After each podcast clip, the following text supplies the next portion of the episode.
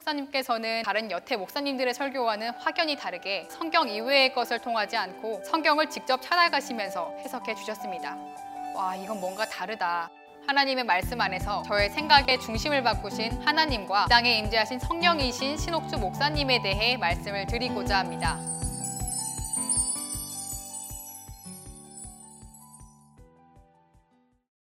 안녕하세요. 저는 은혜로 교회 성도 주희입니다. 저는 지난날 교회에는 다녔지만 하나님을 믿지 않았고 사람들, 특히 기독교인들의 모습에 답답함을 느끼며 벗어나고 싶다는 생각을 줄곧 하였습니다. 그럼에도 불구하고 제가 지금은 하나님을 진정으로 믿고 하나님의 말씀 안에서 하나님의 아들들이자 한 명의 군사로서 한국을 떠나 이 머나먼 땅 피지에 오는 데까지 저의 생각의 중심을 바꾸신 하나님과 이 땅에 임재하신 성령이신 신옥주 목사님에 대해 말씀을 드리고자 합니다. 어린 날에 제가 보기에 엄마 손에 이끌려갔던 교회는 참 이상한 곳이었습니다.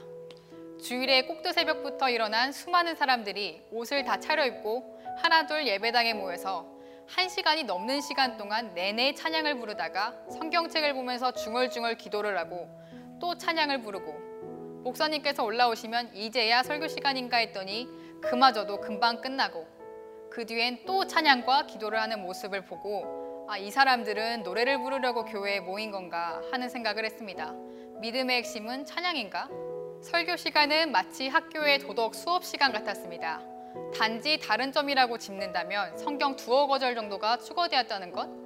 성경책을 가지고 다닐 필요도 없이 화면에 나온 대로 따라 읽고 나서는 목사님께서 본인이나 다른 사람이 겪었던 일 혹은 꿈에서 본 일, 누군가의 간증, 심지어는 시나 다른 글에서 따온 문장을 읊으셨고 결론은 항상 죄를 짓지 말아야 한다거나 헌금을 꼬박꼬박 내야 한다는 등의 통념적인 것이었습니다. 사실 설교를 듣는 동안 딱히 어려운 단어나 못 알아듣는 문장은 없었지만서도 혹시 내가 아직 어려서 이해를 못하나 해서 청년부 예배에도 참석해 보았지만 별반 다르진 않았습니다. 가요를 부르는 것은 미혹에 빠지는 것이라 안 되는 것이지만 가요의 음원에 가사를 덧입혀 춤추고 노래하는 것을 즐기는 모습은 도저히 이해할 수가 없었습니다. 또 헌금을 낸 학생은 일으켜 박수를 받고 돈이 없어서 못 내는 학생은 따로 상담을 받는 모습을 보고 믿음은 경제력이 뒷받쳐줘야 하는 것인가 하는 생각도 들었습니다. 설교 시간 중에 분명히 하나님, 예수님이란 소리는 들었지만 저는 그래서 도대체 하나님과 예수님이 누구신지 그리고 나와 무슨 관계가 있는지를 알 수가 없었습니다. 이런 상태였던 저를 주일 예배 후 공과 시간에 푸는 문제들을 빠르게 다 풀었다며 앞으로 불러내었고 믿음이 좋은 하나님의 자녀라고 칭하며 박수를 받게 했던 날은 더더욱 저로 하여금 하나님에게서 멀어지게 하였습니다. 한 번은 새벽 기도회에 참석해 본 적이 있었는데 그날 예배당 전체를 어두컴컴하게 해놓은 상태에 듬성듬성 퍼져 앉아있는 사람들이 울고 소리 지르고 중얼중얼거리는 모습은 참 괴기했습니다. 궁금해서 조용히 다가가서 들어보았는데 억양은 중국어 같았는데 하나도 못 알아들었고 같은 말을 주기적으로 반복하고 있었습니다. 나중에 알고 보니 이게 방언 은사라고 하였는데 이런 게 은사면 안 받고 싶다는 생각도 했습니다. 학교에서는 따돌림을 당하는 친구가 있었는데 그 친구는 저에게 같은 교회를 다니는 친구와 크게 다퉜고 그 이후로 교회 친구의 무리들이 본인을 괴롭힌다고 하였습니다. 이 말의 진위 여부를 떠나서 항상 교회에서는 서로 사랑하는 형제 자매라고 부르고 심지어는 네 원수를 사랑하라는 구절도 여러 번 들었었는데 따돌림의 피해자와 가해자가 모두 같은 기독교인이라니 참 아이러니하죠. 기독교인이나 비기독교인이나 다를 바 하나 없이 같이 다니다가도 어느 순간 싸우고 험담하고 철천지 원수가 되는 모습을 지켜보는 것은 제게 너무 머리 아픈 일이었습니다. 이게 짐승과 다를 게 뭐가 있나 먹고 자고 돈이나 명예를 쫓고 언젠가 자식을 낳고 늙으면 죽는 이런 삶이 뭐가 의미가 있을까? 대단한 사람이 되어 역사책에 문장을 하나 남긴다 한들 억만장자가 된다고 한들 결국 언젠간 죽을 것이고 부자든 거지든 위인이든 범인이든 죽으면 흙으로 돌아가는 것은 매한가지인데 무슨 소용이 있을까 하는 생각도 했고 그렇게 의미 없이 인생이 마감될 거라면 나는 대체 왜 태어났을까 이런 생각을 줄곧 해왔습니다. 그러던 어느 날 주일에 교회를 가려고 나온 길에 엄마가 사무실 쪽으로 차를 돌리셨습니다.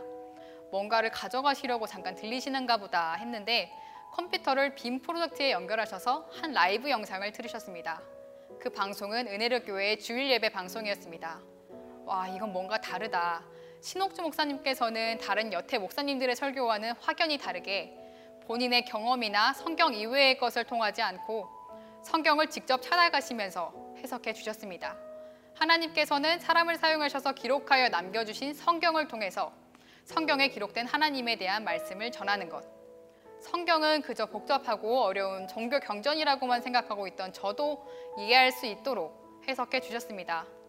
그리고 처음 말씀을 접했던 2011년 여름 이래로 지금까지 8년이 넘는 기간 동안 단 하루도 같은 내용으로 말씀을 전하신 적이 없었습니다. 주일 오전 오후 예배부터 주중 최소 3일에서 5일에 이르기까지 하루 3, 4시간씩 그렇게 많은 시간을 말씀을 전하시면서도 중복됨이나 논리적 틀림이 없다는 것은 어떻게 보아도 사람이 할 수 있는 것이 아니었습니다.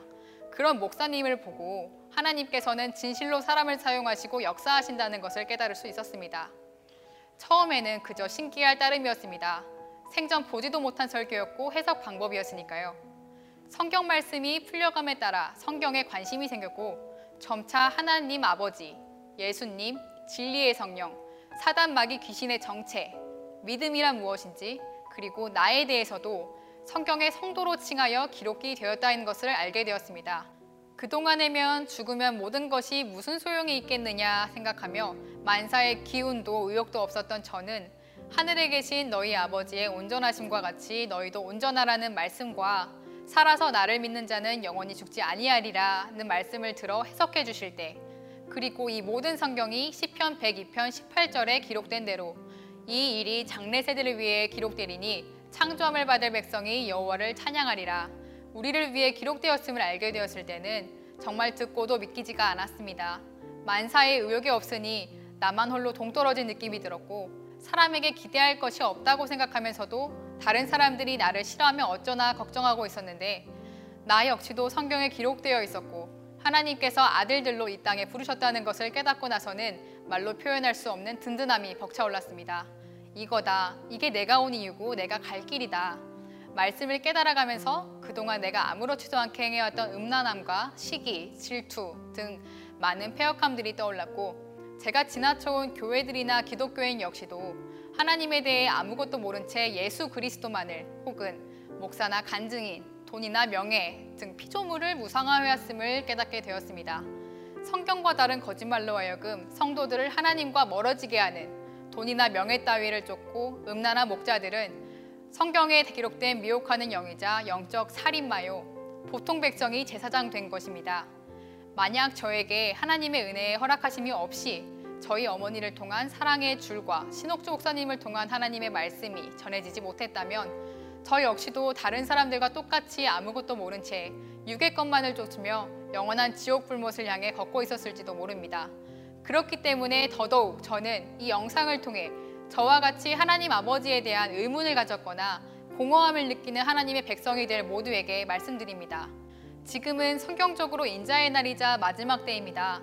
하나님께서 성경에 돌아오려거든 내게로 돌아오라고 하셨음을 기억하고 본인의 영혼을 진정으로 사랑하며 당신 앞에 목회자가 하나님의 말을 전하는 자인지 사람의 소리를 하는 자인지 성경으로 분별해야 합니다. 더 이상 성경과 다른 거짓말이 판치는 귀신의 터에서 벗어나 진리의 말씀에 통해 하나님께로 돌아와야 합니다.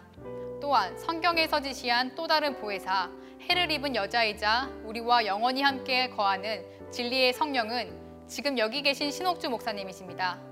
저는 하나님의 국률하심을 입은 한 명의 성도로서 하나님의 아들들로서 그리고 영적 군사로서 곧게 일어서 이 크신 하나님의 일을 증거할 것입니다.